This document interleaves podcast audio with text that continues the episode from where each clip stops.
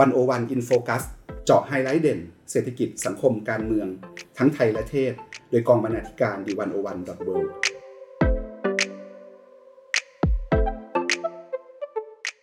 สวัสดีครับ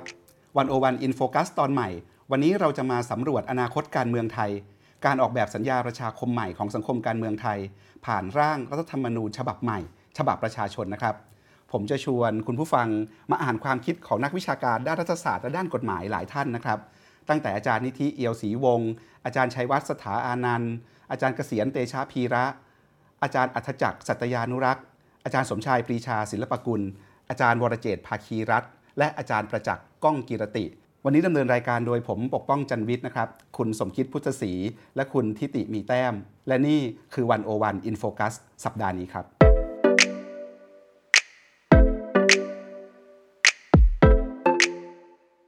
ท่านผู้ฟังครับ ย้อนกลับไปเมื่อต้นปี 2561 One O One เคยจัด One O One Round Table เราเคยชวนอาจารย์เกษียร เตชะพีระ อาจารย์ชัยวัฒน์สถาอนันต์ และอาจารย์ประจักษ์ก้องกิรติ มาตั้งวงถกกันเรื่องอนาคตของประชาธิปไตยไทยและโลกนะครับ วันนั้นผมถามอาจารย์เกษียณว่าอนาคตการเมืองไทยเนี่ยมันจะไปยังไงต่อ การเมืองไทยในปัจจุบันเนี่ยเราจะเข้าใจมันยังไงนะครับ อาจารย์เกษียณ บอกว่าเรากำลังอยู่ในช่วงที่การเมืองมีรูปแบบซิกแซกระหว่างเลือกตั้งอำนาจนิยม เลือกตั้งอำนาจนิยมนะครับ อาจารย์บอกว่าในช่วง 10 ปีที่ผ่านมาเนี่ยในช่วงวิกฤตการเมือง วิกฤตเปลี่ยนผ่านของเรา มันไม่ใช่การเปลี่ยนผ่านไปสู่ประชาธิปไตย แต่มันเป็นความพยายามเปลี่ยนผ่านให้ไม่เป็นประชาธิปไตยมาตลอด 10 กว่าปีหลังเนี่ยนะครับ แต่มันก็ยังเปลี่ยนไม่สำเร็จ คือยังไม่สามารถ เปลี่ยนไปเป็น durable non democracy ได้ทั้งที่มีความพยายามซ้ำแล้วซ้ำเล่านะครับ อาจารย์เกษียณมองว่าเหตุที่เขาอยากให้เปลี่ยนให้ไม่เป็นประชาธิปไตย ก็เพื่อแก้ปัญหาประชาธิปไตยอำนาจนิยม แก้ปัญหาประชาธิปไตยไม่เสรีจากการเลือกตั้ง แต่ปัญหามาอยู่ตรงที่วิธีแก้ปัญหาครับเขากลับไปเลือกใช้วิธีแบบอำนาจนิยม ไปแก้ปัญหาประชาธิปไตยอำนาจนิยม และประชาธิปไตยไม่เสรี ใช้วิธีแบบอำนาจนิยม ใช้วิธีแบบรัฐราชการ ซึ่งก็ทำให้ปัญหาเก่าๆไม่ได้รับการแก้ไข ทั้งเรื่องคอร์รัปชันทั้งเรื่องการใช้อำนาจช่อชนของนักการเมืองหนำซ้ำยังเพิ่มปัญหาใหม่ อย่างการเพิ่มปัญหาของรัฐราชการเข้าไปอีก ก็เลยทำให้ประเทศไทยเนี่ยมันเข้าสู่ทางตันแล้วมองไม่เห็นอนาคตนะครับ ปัจจุบันเราก็เลยอยู่ในภาวะที่ประเทศไทยจะเป็นประชาธิปไตยก็ยาก จะเป็นเผด็จการก็ยาก ด้วยเงื่อนไขสากลและเงื่อนไขในประเทศทำให้มันยากทั้งสองอย่าง แล้วก็แล้วก็ติดกึกติดกักกันอยู่ตรงนี้เนี่ยนะครับแล้วก็อยู่ในรูปแบบซิกแซกระหว่างเลือกตั้งอำนาจนิยม เลือกตั้งอำนาจนิยมไปนะครับอันนี้เป็นโจทย์ที่อาจารย์เกษียณเริ่มตั้งต้นชวนพวกเราคุยนะครับวันนั้นผมก็เลยถามอาจารย์ต่อไปว่าไอ้จากโจทย์ปัจจุบันเป็นแบบนี้นะครับอนาคตของประชาธิปไตยไทยมันจะไปยังไงกันต่อนะครับวันนี้เดี๋ยวคุณสมคิดพุทธศรีนะครับจะมาจะมาจะมาเล่าให้เราฟังว่า ประเด็นการถกเถียงกันในวันนั้นเนี่ยนักวิชาการทั้ง 3 คน จากคณะรัฐศาสตร์มหาวิทยาลัยธรรมศาสตร์เนี่ยเขาคิดอะไรกันครับ อนาคตประเทศไทยจะไปยังไงต่อในภาวะพร่องประชาธิปไตยในสังคม คืออาจารย์เกษียณมองภาวะพร่องประชาธิปไตยไทยตอนนี้ว่าเป็นการผัดรุ่นของชนชั้นนำนะครับ หรือคนที่กลุ่มอำนาจอยู่ในตอนนี้นั่นเอง คืออาจารย์มองว่าชนชั้นนำในปัจจุบันเนี่ยเป็นผลผลิตของสงครามเย็นนะครับ ซึ่งอาจารย์หมายถึงว่าคน รุ่นอายุ 70 80 90 ปี ซึ่งคนที่โตมาในยุคนี้มีวิธีคิดที่เป็นของตัวเองนะครับ ก็คือการเชื่อว่าระบอบอำนาจนิยม มีพลังในการพัฒนาเศรษฐกิจและสังคมนะครับดังนั้นในความหมายหนึ่ง สิ่งที่คอสชพยายามทำก็คือการพยายามแก้ปัญหาการผัดรุ่นของชนชั้นนำนี่แหละนะครับ คือจะทำอย่างไรให้ระเบียบอำนาจนี้ยัง อยู่ยั้งยืนยง และประกันว่าการสืบทอดอำนาจ การส่งผ่านอำนาจของชนชั้นชนชั้นนำเนี่ยเป็นไปโดยราบรื่น แต่ว่าปัญหาคือมันดันไปปลดล็อกแล้วก็ไปแช่แข็งสังคมนะครับ อาจารย์ประจักษ์เองเมื่อได้คุยกับอาจารย์เกษียณก็มีความเห็นเพิ่มเติมครับ คืออาจารย์ประจักษ์ก็เห็นด้วยกับอาจารย์เกษียณว่าผู้นำคอสชครับซึ่งรวมถึงพลเอกประยุทธ์ซึ่งเป็นนายกด้วยเนี่ยคือรุ่นสุดท้ายที่ทันเหตุการณ์ 14 ตุลา 2516 เหตุการณ์ 6 ตุลาคม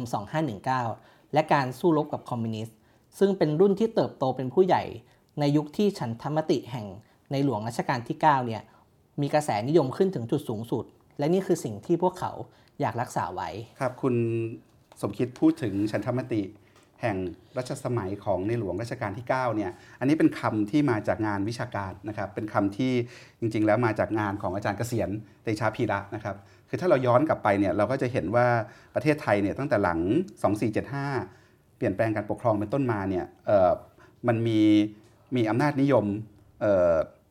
อยู่หลายเวอร์ชันนะครับสมัยก่อนเนี่ยแล้วเส้นทางของการพัฒนาทางการเมืองต่างๆเนี่ยมันก็คือว่าไอ้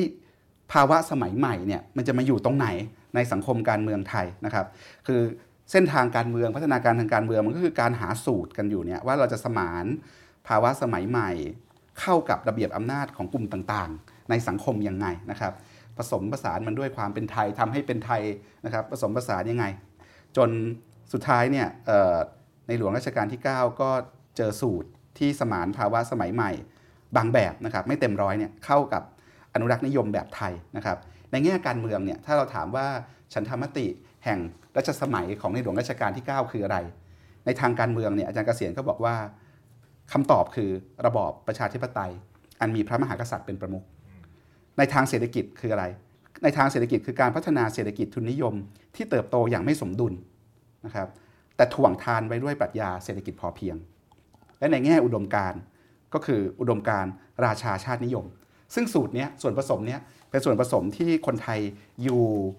กับสูตรนี้มายาวนาน จนคล้ายๆ กับเป็นฉันทามติ เป็นเส้นแบ่งอำนาจ เส้นแบ่งอะไรต่างๆ นานาในสังคมไทยไปแล้วนะครับอยู่กันแบบนี้แล้วทุกคนก็ราบรื่นแบ่งกันแบ่งกันไปเรียบร้อยแล้วว่าใครอยู่ตรงไหน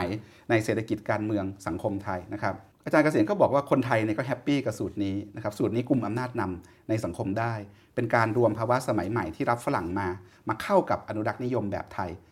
แล้วเราก็อยู่กับสูตรนี้มานานจนตอนนี้ไม่มีแล้วนะครับเพราะว่าเรามีการผัดเปลี่ยนแผ่นดินนะครับการผัดเปลี่ยนแผ่นดินในความหมายของอาจารย์เกษียณเนี่ยคือไม่ใช่แค่การสูญเสียพระมหากษัตริย์ที่ยิ่งใหญ่ แต่คือการสูญเสียฉันทามติแห่งรัชสมัยของพระองค์นะครับและเมื่อสูญเสียฉันทามตินี้แล้วเนี่ยประเทศไทยที่เมื่อก่อนเนี่ยมีสูตรอำนาจหนึ่งสูตรที่ทุกคนเหมือนกับจะตกลงลงตัวกันระดับหนึ่งแล้วก็นิ่งระดับหนึ่งเนี่ยนะครับ พอสูญเสียฉันทามตินี้แล้วเนี่ยอำนาจนิยมของไทยจึงไม่ได้มีแค่เวอร์ชันเดียวอีกต่อไป มันก็เปิดพื้นที่ให้อำนาจนิยมเวอร์ชันต่างๆ ได้มามาแข่งกันอีกครั้งหนึ่งว่าอำนาจนิยมเวอร์ชันไหน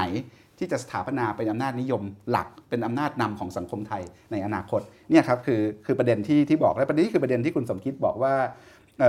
ชนชั้นนำไทยรุ่นนี้นะครับเป็นรุ่นที่เติบโตมาเป็นผู้ใหญ่ในยุคที่ฉันทามติ ในรัชสมัยของในหลวงรัชกาลที่9เนี่ยมีกระแสนิยมขึ้นสู่จุดสูงสุด และนี่คือสิ่งที่ที่เขาอยากจะรักษาไว้นะครับเพราะเขาก็กลัวใช่ไหมครับว่าคนรุ่นหลังจากนี้ก็จะไม่ได้มีแนวคิดเดียวกันแบบนี้อีกแล้วนะครับ ก็หลายคนก็เลยวิเคราะห์ใช่ไหมครับวันนั้นอาจารย์ประจักษ์ก็วิเคราะห์ใช่ไหมครับคุณสมคิดว่ารัฐธรรมนูญ ฉบับ 2560 เนี่ยแทนที่จะเป็นรัฐธรรมนูญแห่งความฝันที่จะมุ่งไปข้างหน้า ที่จะพาสังคมไทยไปข้างหน้าแล้วนับรวมทุกคนเนี่ยมันกลับ เป็นรัฐธรรมนูญแห่งอดีต มันคือพินัยกรรมทางอำนาจที่เขียนมาเพื่อล็อกเพื่อล็อกไว้นะครับเพื่อล็อกไว้ครับ ก็อาจารย์เกษียณเองก็มองประเด็นนี้เพิ่มเติมนะครับว่า การที่รัฐธรรมนูญ 60 เนี่ยเป็นพินัยกรรมที่มุ่งรักษาระเบียบอำนาจเนี่ยในช่วงเวลาที่ฉันธรรมติแห่งในหลวงรัชกาลที่ 9 เนี่ยหายไปแล้วหรือว่ากำลังจะหายไปนะครับคือนนี่คือปมปัญหาสำคัญ อาจารย์มองว่าถ้ายัง ถ้าสังคมไทยยังมีฉันธรรมติอยู่ ก็ไม่จำเป็นต้องมีรัฐรัฐธรรมนูญแบบนี้นะครับ แต่ตอนนี้ฉันธรรมติเนี่ยหายไปแล้วหรือว่าสั่นคลอน แล้วก็เริ่มถูกทำลายนะครับความความหวั่นไหวความเปลี่ยนแปลงของชนชั้นของชนชั้นนำเนี่ยก็เลยยิ่งชัดเจนมากขึ้นนะครับบแล้วอาจารย์บอกว่าที่เราบอกว่าฉันธรรมติรัชกาลที่ 9 เริ่มถูกสั่นคลอนเนี่ยก็สั่นคลอนมาตั้งแต่ก่อนผัดแผ่นดินด้วย ตั้งแต่ตอนที่คุณทักษิณชินวัตรขึ้นมาเป็นนายกรัฐมนตรี ก็เริ่มถูกท้าทายแล้วนะครับแล้วยิ่งเมื่อมีการผัดแผ่นดินเนี่ยเอ่อก็ยิ่งชัดเจนนะครับทีนี้โจทย์มันก็อยู่ที่แล้วพอไม่มีฉันธรรมตินี้แล้วเนี่ยสังคมไทยจะไปยังไงต่อนะครับครับผมคำตอบที่เขาเลือกตอบเขาตอบยังไงครับ ก็ในภาพรวมทั้งอาจารย์ประจักษ์อาจารย์เกษียณและอาจารย์ชัยวัฒน์ก็เห็นตรงกันนะครับเป็นเป็นในทางใช้กำลังบังคับมากขึ้น สร้างความยินยอมพร้อมใจน้อยลงนะครับแต่อาจารย์ชัยวัฒน์อ่า ก็บอกครับว่า โมเดลที่อาจารย์เห็นชัดที่สุดในรัฐธรรมนูญ 2560 ก็คือเป็นโมเดลแบบอำนาจนิยมรัฐราชการนะครับใช้ระบบราชการนำโดยเชื่อว่านี่คือระเบียบที่ถูกต้อง แต่ว่าเขาก็อาจจะลืมไปว่าระบบราชการในศตวรรษที่ 21 ไม่เหมือนกับสมัยของสลิดเพราะในสมัยสลิดเนี่ยประเทศเพิ่งเริ่มต้นพัฒนาและเข้าสู่ความเป็นสมัยใหม่ใช่ไหมครับ คุณภาพของคนก็ไม่เหมือน ขออภัยครับคุณภาพของระบบราชการก็ไม่เหมือนกัน คนก็ไม่ไม่เหมือนกัน นิสัยใจคอของผู้คนก็เปลี่ยนไปหมดแล้วนะครับ ซึ่งในแง่นี้อาจารย์ประจักษ์ก็บอกว่า ถ้าสรุปของอาจารย์เชวัก็คือว่าระบบราชการเนี่ยขาดเอกภาพไปนานแล้ว แล้วก็ไม่ใช่เครื่องมือที่รัฐจะเอามาใช้ขับเคลื่อนประเทศได้อีกต่อไป อาจารย์ประจักษ์ก็ชี้ประเด็นเพิ่มเติมนะครับว่าจริง ๆ แล้วระยะสุดท้ายของระบบเผด็จการแบบรัฐราชการในโลกนี้คือช่วงทศวรรษ 1970 ซึ่งก็ตรงกับยุคหลังสลิด เป็นยุคจอมพลถนอมกิติขจรครับ โดยมีตัวแบบอยู่ในลาตินอเมริกา แต่หลังจากนั้นไม่มีเผด็จการที่ไหนที่สามารถสร้างอำนาจผ่านระบบราชการล้วนๆได้ เพราะมันเป็นเครื่องมือที่ล้าสมัยไปแล้วอาจารย์ก็เอาว่ายกเป็นประเทศไทยแล้วนะครับ อาจารย์ก็แซวนะครับนั้นนี่คือปมปมปัญหาใหญ่ของรัฐธรรมนูญ 2560 ครับ ครับ ในรัฐธรรมนูญฉบับ 2560 เนี่ย มันก็มีมุมอำนาจนิยมอยู่หลายมุมนะครับ มีมุมของการเพิ่มอำนาจรัฐราชการอยู่นะครับ อาจารย์ประจักษ์ก็บอกนะครับว่าทหารในฐานะสถาบันก็พยายามจะสร้างอำนาจตัวเองให้มากขึ้น เขาก็คิดว่าเขามีภารกิจที่ต้องทำในช่วงเปลี่ยนผ่านนี้ในฐานะสถาบันนะครับ ทหารมองว่าสำหรับพินัยกรรมฉบับนี้พินัยกรรมรัฐธรรมนูญ 60 เนี่ยตัวเองเนี่ยคือผู้จัดการพินัยกรรมที่ดีที่สุด คือผู้ที่เหมาะสมที่สุดในการประคับประคอง ให้อำนาจของชนชั้นนำทั้งหมดสามารถไปต่อได้ เพราะฉะนั้นในแง่ปัจจุบันเนี่ยเราพูดถึงระบอบที่ทหารนำนะครับไม่ใช่ระบอบที่เทคโนแครดนำซะด้วยซ้ำนะครับทีนี้เวลาเราพูดถึงเรื่องอำนาจนิยมในธรรมนูญเราพูดถึงฉันทามติต่างๆ ในสังคม เราพูดถึงฉันทามติในรัชสมัยของในหลวงรัชกาลที่9เนี่ยจารย์ชัยวัฒน์ชี้ประเด็นหนึ่งน่าสนใจว่าเราพูดถึงฉันทามติแห่งรัชสมัยของในหลวงรัชกาลที่ 9 กับหน้านิยมเนี่ยอาจารย์บอกว่าต้องแยกเหมือนกัน เพราะว่าไอ้ตัวฉันทามติ ตัวความเห็นร่วมความเห็นพ้องของสังคมเนี่ยไม่จำเป็นต้องเป็นอำนาจนิยมเสมอไป เพราะไม่ว่าจะเป็นอำนาจนิยมแบบไหน มันใช้แต่อำนาจดิบไม่ได้ มันต้องการความเห็นพ้องต้องกันด้วยของสังคม ต้องการความยินยอมของสังคม ต้องมีคนยอมรับ มันถึงจะชอบทำได้อยู่ได้ มันใช้กำลังบังคับแบบที่คอสชพยายามจะทำอยู่เนี่ยไม่ได้นะครับ ทีนี้สังคมไทยเนี่ยผลิตธรรมตินี้ภายใต้ระบอบ และภายใต้การกระทำของรัชกาลที่ 9 ซึ่งประสบความสำเร็จในมิติต่างๆ และพาสังคมไทยมาจนถึงวันนี้ได้เนี่ยนะครับอาจารย์บอกว่าอาจารย์ไม่แน่ใจว่าเหล่าคนที่หวยหาภาพอดีตเนี่ยคิดถึงเรื่องฉันทามติอย่างไรนะครับแล้วก็น่าสนใจว่าในภาวะที่สังคมไทยเนี่ยมีความแตกแยกแบ่งขั้วแยกข้างอย่างรุนแรง หรือที่เรียกว่า deep polarization เนี่ย deep polarization เนี่ยเราจะสร้างฉันทามติใหม่กันอย่างไร แล้วโจทย์ในการสร้างฉันทามติใหม่เนี่ยมันยิ่งยากในยุคที่มีมีกว่ามีการแบ่งขั้วแยกข้างอย่างอย่างอย่างหนักหน่วง แล้วก็แล้วก็รุนแรงนะครับคุณสมคิดครับผม ซึ่งอาจารย์เกษียณก็มองประเด็นนี้ไว้อย่างน่าคิดนะครับ ก็คืออาจารย์บอกว่าจริง ๆ แล้วเนี่ยเนื้อหาของฉันธรรมติคืออะไรเนี่ยอาจจะไม่ได้สำคัญเท่ากับกระบวนการแสวงหาฉันธรรมตินั้นว่าควรดำเนินไปอย่างไรนะครับ ซึ่งเมื่อมองย้อนไปดูสภาพสังคมไทยที่ผ่านมา โดยเฉพาะปัญหาเรื่องการ การรับประกันสิทธิ์ต่างๆ ครับ เช่นการไม่ใช้ความรุนแรงกับประชาชน การต้องไม่เลิก การต้องไม่ละเมิดสิทธิมนุษยชน และไม่อนาธิปไตยเนี่ยอาจารย์เกษียณก็บอกว่าแบบยังนึกไม่ออกครับว่าสันธรรมติใหม่เนี่ยจะเกิดขึ้นมาได้อย่างไร และจะเกิดขึ้นมาได้บนเงื่อนไขไหน ครับ ก็ตอนนี้ก็ต้องถือว่าเป็นยุค ใหม่จริง ๆนะครับ แล้วเราก็ทิ้งท้ายบทสนทนากันช่วงท้ายๆเนี่ยวันนั้นนะครับ อาจารย์ประจักษ์บอกว่า คืออาจารย์เกษียณเนี่ยบอกว่าระบอบระเบียบรวมศูนย์อำนาจของคอสชเนี่ยเดินไปข้างหน้าเนี่ยยากที่จะเข้มแข็งขึ้นเรื่อยๆ มีแต่จะยิ่งแตกกระจายไปนะครับ ยิ่งแตกกระจายลงโอกาสที่ชนชั้นนาไทยกลุ่มต่างๆจะเข้ามาแทรกแซงหรือแบ่งปันอำนาจก็จะยิ่งมีมากขึ้นนะครับ ยิ่งหลังจากการเลือกตั้งแล้วเนี่ยเผด็จการก็อยู่ได้ยากขึ้นนะครับอาจารย์ประจักษ์ทิ้งไว้นะครับ บอกว่าข้อปลอบใจเดียว สำหรับสังคมไทยในยุคสมัยนี้ก็คือ ถึงแม้ประชาธิปไตยจะเข้มแข็งขึ้นไม่ได้ในบ้านเมืองนี้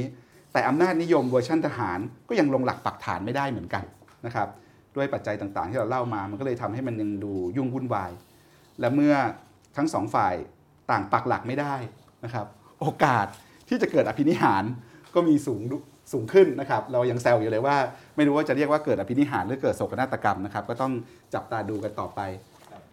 จากวงสนทนาโต๊ะกลมกับอาจารย์เกษียณอาจารย์ชัยวัฒน์และอาจารย์ประจักษ์เนี่ยเรายังขึ้นเชียงใหม่นะครับวันวันยังเมื่อปีที่แล้วเนี่ยนะครับในวาระครบรอบ 4 ปีคอสชเนี่ยผมกับคุณสมคิดเคยขึ้นเชียงใหม่ ไปจับเข่าคุยกับสองนักวิชาการแห่งมหาวิทยาลัยเที่ยงคืน อาจารย์อัจจักรสัตยานุรักษ์ และอาจารย์สมชายปรีชาศิลปกุลนะครับอาจารย์อาจักรเป็นนักประวัติศาสตร์อาจารย์สมชายเป็นนักกฎหมาย เราคุยกันเหมือนกันว่าอะไรเป็นโจทย์อะไรเป็นปมเงื่อน ของการเมืองไทย แล้วเราจะก้าวข้ามปมเงื่อนนี้ จะคลี่ปมเงื่อนนี้ยังไง อาจารย์อาจารย์จักรและอาจารย์สมชายมีมีมุมอะไรที่น่าสนใจมาเล่าสู่กันฟังครับถึงแม้อาจารย์สมชายจะเป็นนักกฎหมาย และอาจารย์อาจารย์จะเป็นนักประวัติศาสตร์นะครับแต่ว่าทั้งสองนักเนี่ยก็มีความเห็นคล้าย ๆ กันว่ารัฐธรรมนูญรัฐธรรมนูญปี 60 นี่แหละครับ เป็น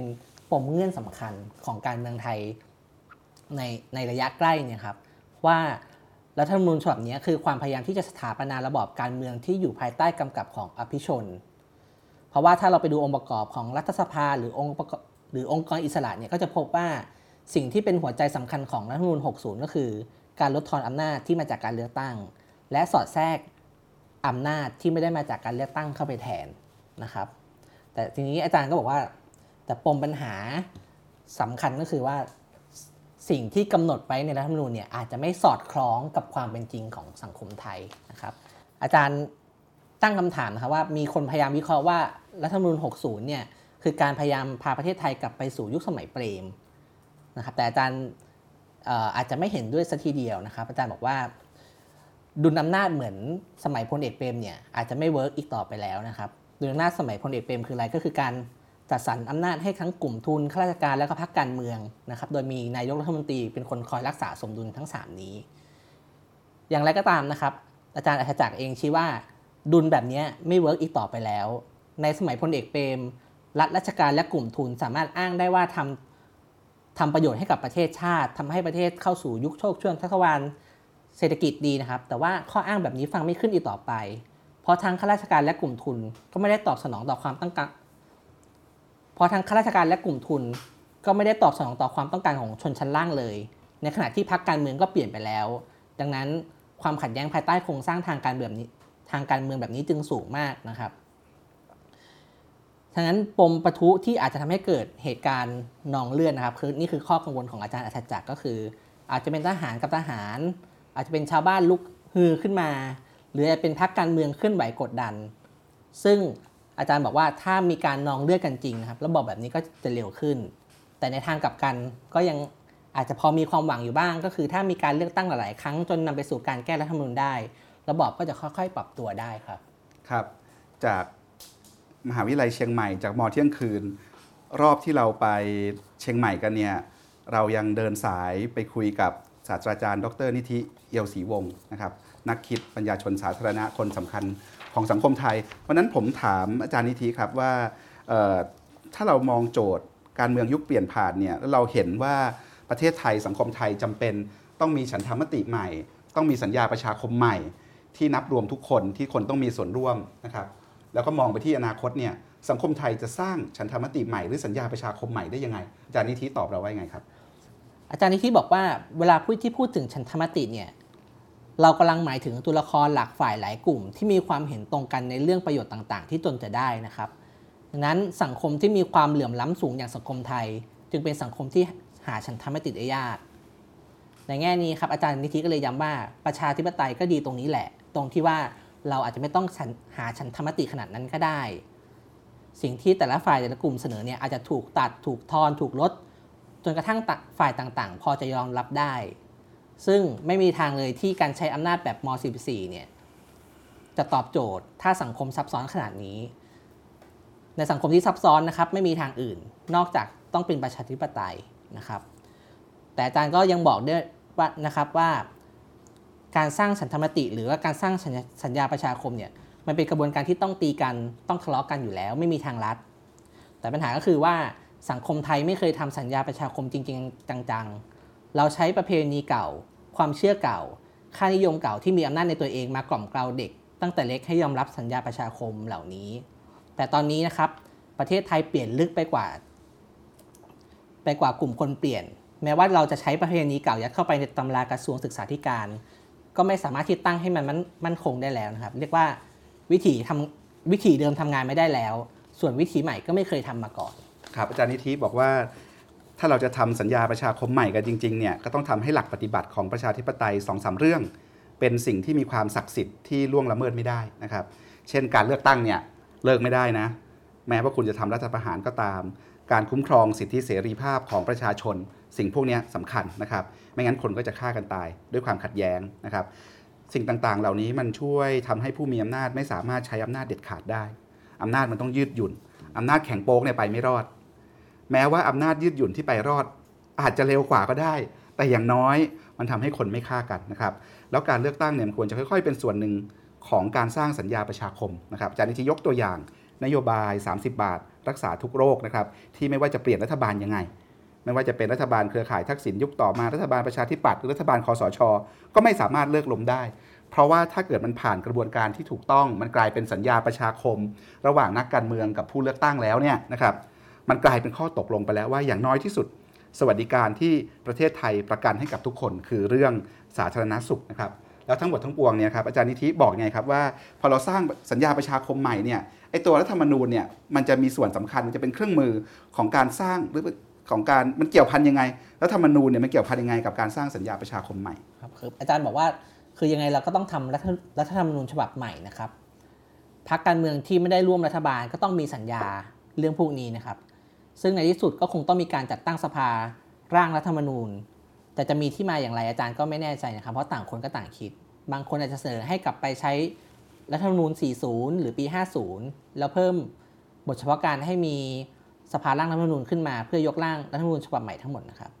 เพราะว่าอาจารย์มองว่ายังไงเสียรัฐธรรมนูญฉบับปัจจุบันเนี่ยมันพาประเทศเดินหน้าไปต่อไม่ได้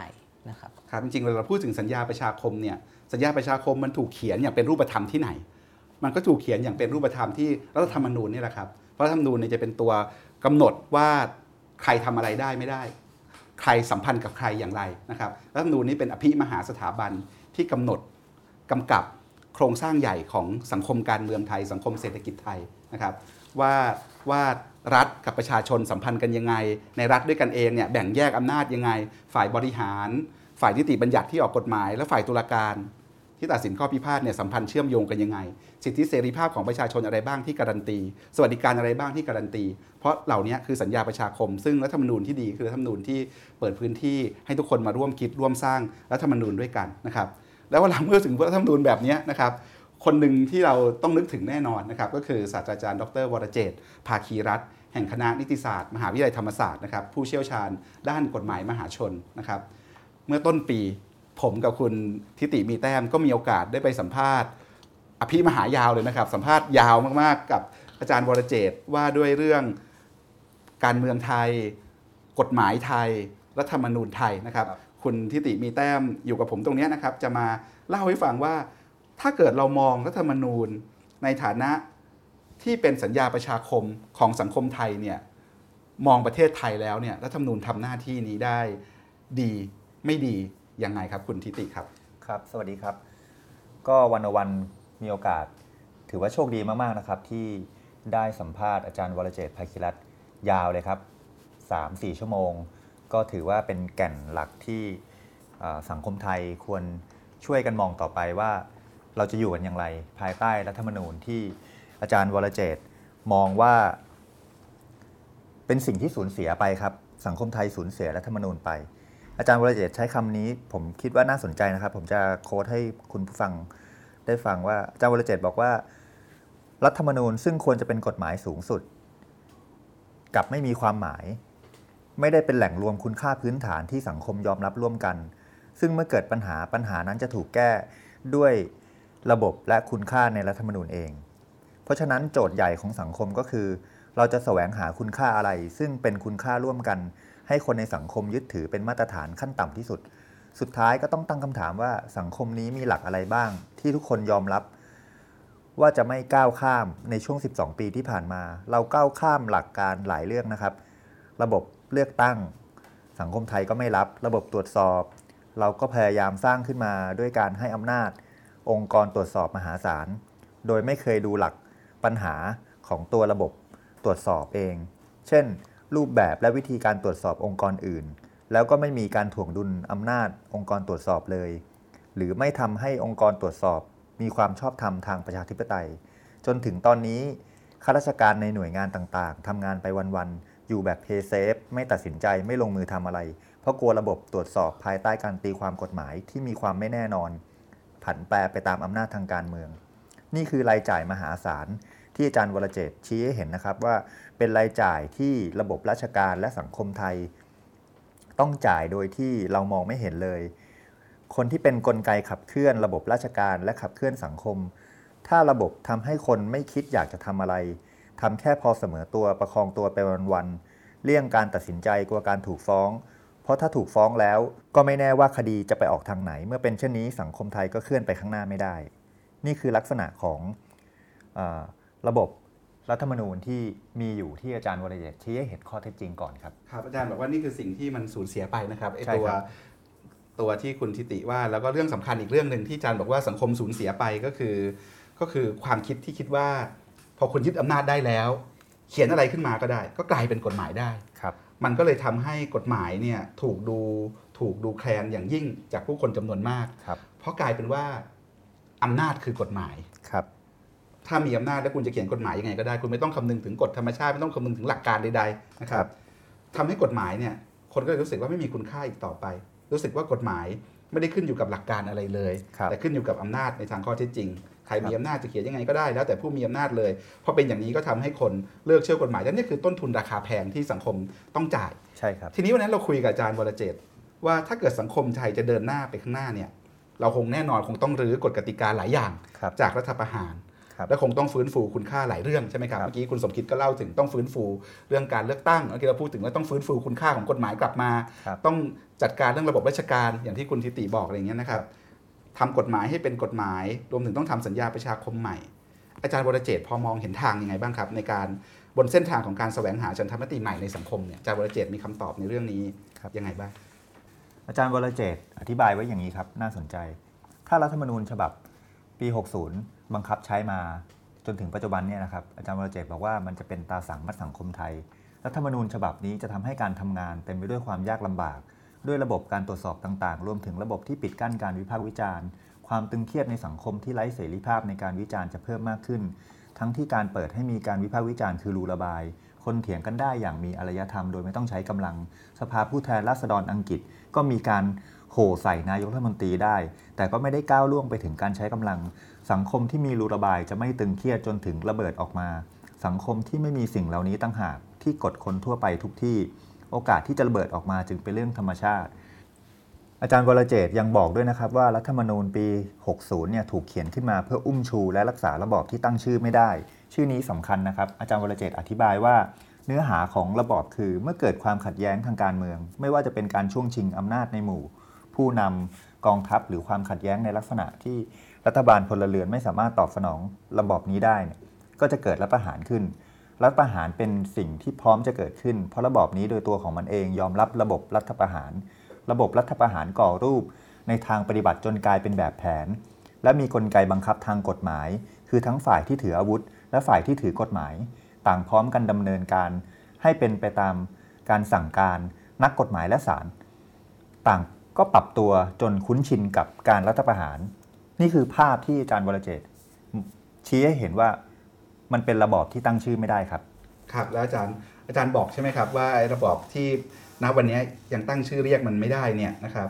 กำลังจะเข้าสู่เฟสใหม่ด้วยครับและทั้งหมดที่ทำกันมาในอดีตเนี่ยอาจจะเป็นดักแด้ที่กำลังจะแปลง และเข้าไปสู่สภาวะใหม่ โดยการใช้รัฐธรรมนูญฉบับปี 2560เนี่ยเป็นตัวควบคุมมากขึ้นครับซึ่งด้านหนึ่งสังคมก็อาจจะถูกกดจนซึมไปเลย และอาจจะซึมยาว แต่อีกด้านหนึ่งก็อาจจะเกิดความพยายามในการต่อสู้ขึ้นมา แล้วก็จะเกิดความขัดแย้งไปเรื่อยๆ ซึ่งไม่ว่าจะออกมาในทางไหนเนี่ยทางที่ดีก็ต้องเปลี่ยนนะครับในที่สุดฝ่ายที่จะรับความมั่นคงจากรัฐธรรมนูญก็ต้องยอมเปลี่ยน และต้องยอมรับว่ากติกาที่คุณตรามาไม่สามารถใช้ได้อย่างถาวรภายใต้ความคิดเบื้องหลังแบบนี้ เพราะมันไม่รับกับพัฒนาการทางสังคมหลังปี 2540 ซึ่งสังคมเปลี่ยนไปมากแล้วนะครับ แล้วก็อาจารย์บอกว่าถ้าเกิดผู้มีอำนาจ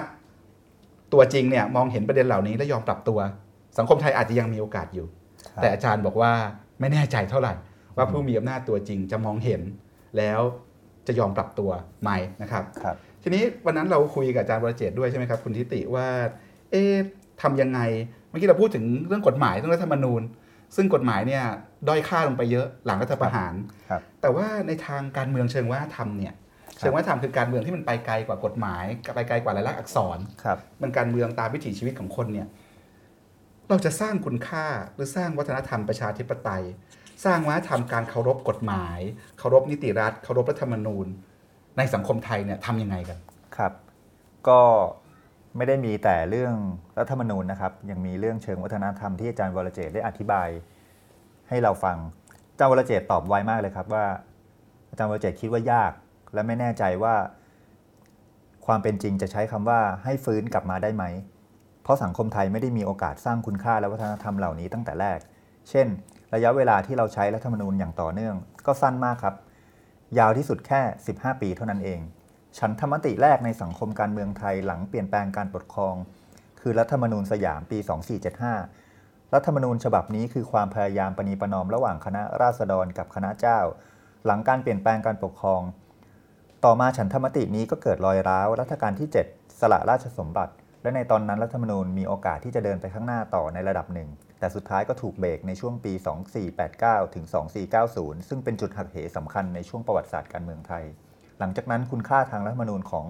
บ้านเราก็ไม่เคยมีเลยครับ อาจารย์วรเจตบอกว่าประเทศอื่นแม้จะใช้วิธีแก้ไขเพิ่มเติมรัฐธรรมนูญ แต่ก็คงรูปและโครงสร้างของรัฐธรรมนูญไว้ ส่วนประเทศไทยใช้วิธีการทำลายและเขียนใหม่ อาจารย์วรเจตบอกว่านะครับผมคิดว่า แม้แต่คำว่ารัฐธรรมนูญก็ควรหาคำใหม่ มาเรียกใช้แทนดีไหม อาจารย์วรเจตน์คิดว่ามองในทางภาษาเลย บางทีการสร้างชุดคำใหม่มา การเรียกกฎหมายสูงสุดแทนรัฐธรรมนูญอาจจะง่ายกว่าในการสร้างคุณค่าความหมายให้โอ้โหตอนที่อาจารย์ตอบคำถามนี้มาเราก็อึ้งไปเลยเหมือนกันนะครับใช่ครับคือเราไปถามว่าเอ๊ะเราจะสร้างคุณค่าของรัฐธรรมนูญไปยังไง อาจารย์บอกว่าในประเทศไทยเนี่ย เราทำลายและเขียนรัฐธรรมนูญกันใหม่เรื่อยๆจนรัฐธรรมนูญไม่มีคุณค่าความหมายอะไรครับนั้นใช้คำใหม่เรียกมันเลยไหมง่ายง่ายกว่าการสร้างชุดคุณค่าใหม่ซะด้วยอีกนะครับ อาจารย์ว่ายังไงนะครับ คืออาจารย์ยังให้ข้อเท็จจริงในเชิงประวัติศาสตร์ รัฐธรรมนูญที่น่าสนใจไปอีกนะครับ ซึ่งเอ่อในยุคสมัยนี้มองรัฐธรรมนูญปี 60 แล้วเราอาจจะไม่เห็นรอยต่อเชื่อมโยงทางประวัติศาสตร์ อาจารย์อธิบายอย่างนี้ครับว่า ในสมัยคณะราษฎรมีความพยายาม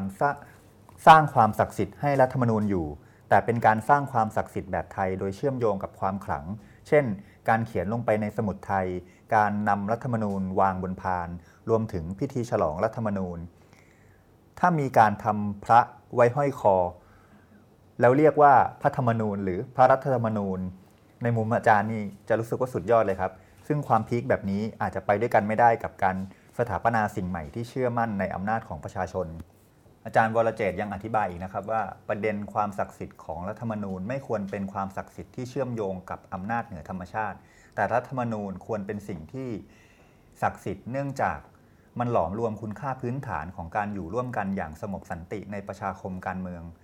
รัฐธรรมนูญควรจะต้องสื่อความหมายแบบนี้ อาจารย์วรเจตบอกว่า คุณจะเรียกว่าเป็นกฎหมายสูงสุดก็ได้ แต่คำว่าสูงสุดต้องมีประชาชนเป็นเจ้าของอยู่ในอำนาจนั้น นี่คือสิ่ง ที่เป็นหัวใจของอาจารย์วรเจตเล่าเลยนะครับอำนาจของประชาชนมีความศักดิ์สิทธิ์โดยตัวมันเอง โดยไม่ต้องเชื่อมโยงกับความเชื่อเหนือธรรมชาติ ศาสนาหรือความขลัง แต่ว่าตอนนี้เราไม่เชื่อในอำนาจของประชาชน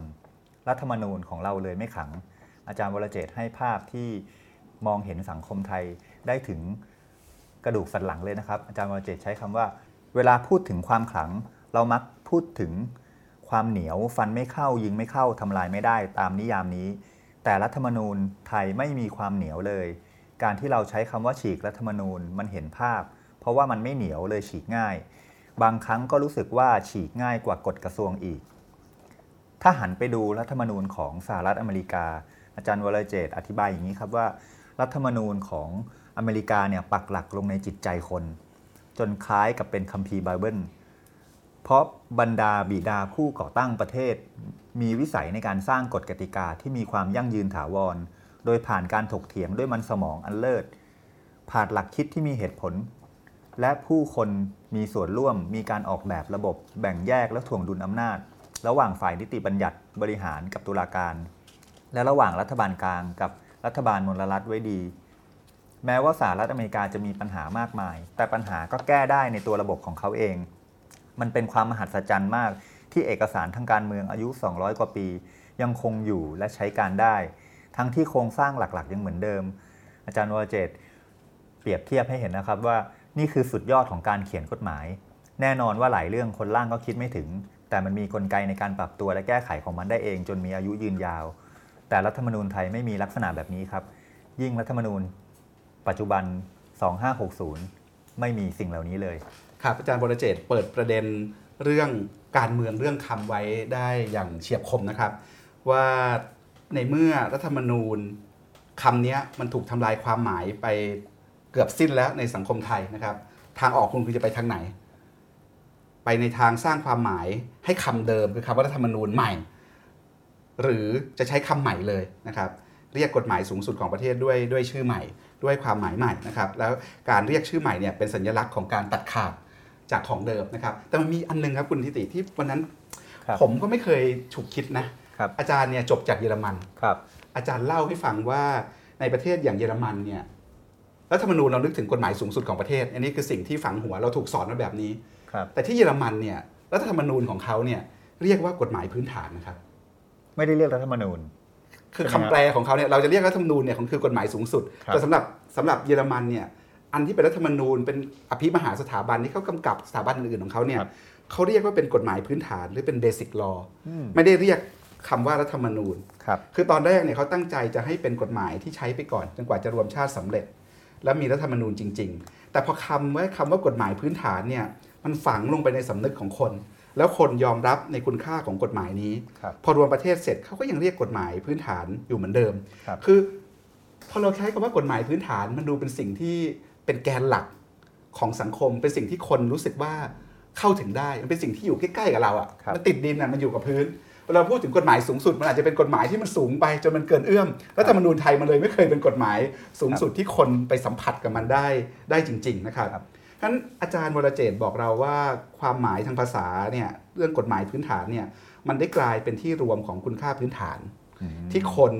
ใช้เป็นที่ยึดเหนี่ยว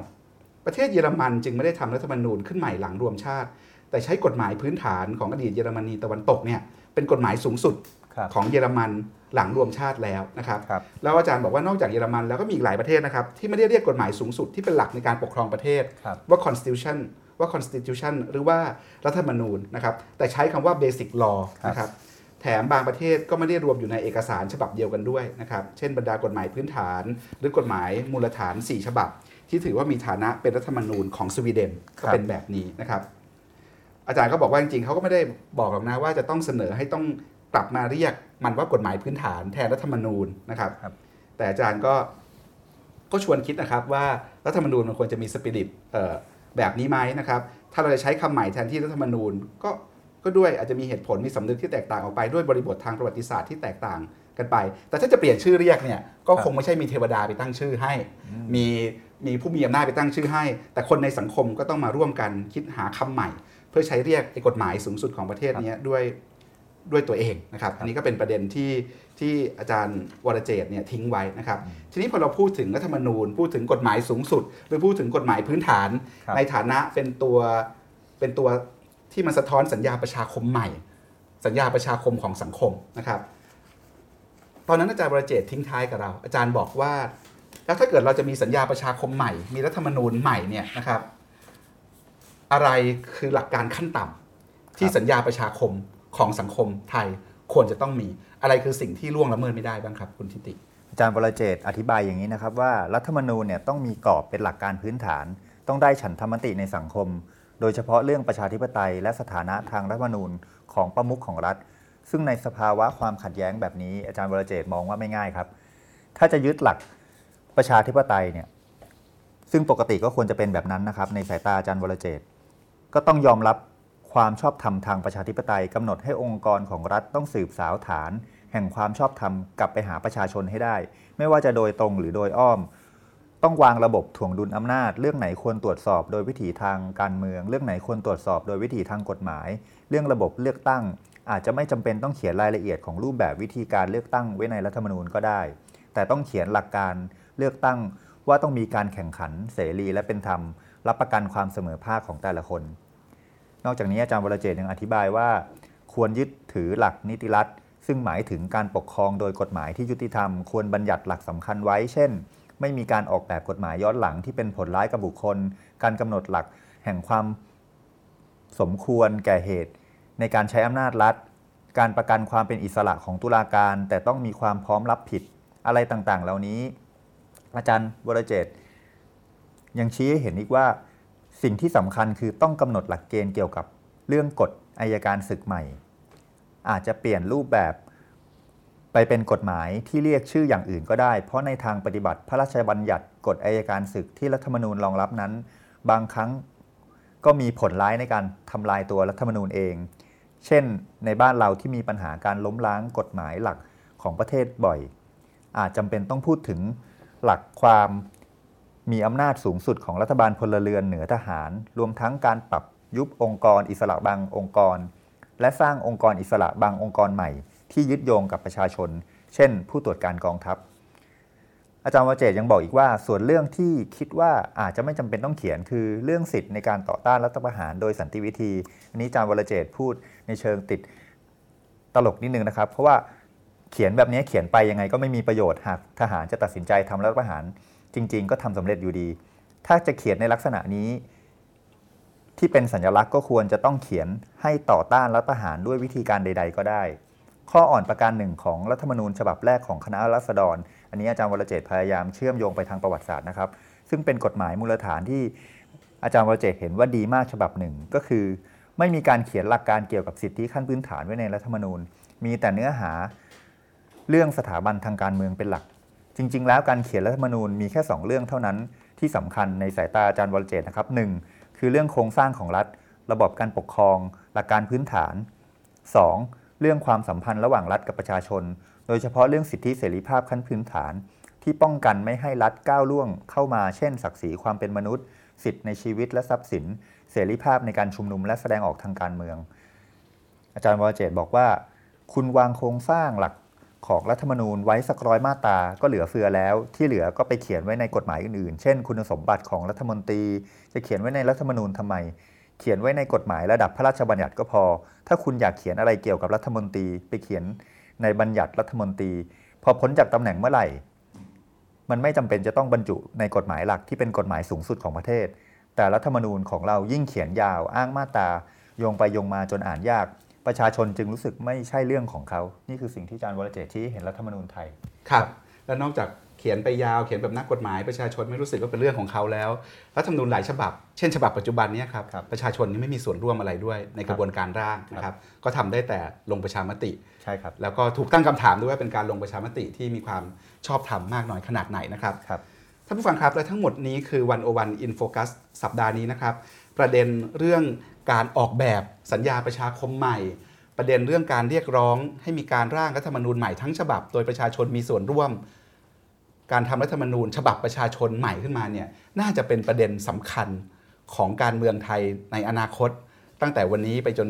อีกสักพักใหญ่เลยละครับ แล้วก็เป็นประเด็นที่ต้องจับตานะครับ เราก็มีบทความหลายชิ้นนะครับ บทสัมภาษณ์หลายชิ้นในวันโอวันที่พูดคุยกันเกี่ยวกับเรื่องสถานการณ์การเมืองไทย ไล่มาตั้งแต่อดีตที่มา นมาถึงที่ไปเราจะไปทางไหนไปยังไงต่อนะครับ ก็ติดตามความเคลื่อนไหว ติดตามความคืบหน้าติดตามงานทั้งวิชาการทั้งโลกจริงทางการเมืองได้ทางเว็บไซต์ d 1 0 1 w o r l d นะครับสำหรับวันนี้คุณทิติมีแต้ม คุณสมคิดพุทธศรี และผมขอลาไปก่อน พบกันใหม่วันศุกร์หน้ากับวันอวันอินโฟกัสนะครับ วันนี้ลาไปก่อน สวัสดีครับ ครับ สวัสดีครับ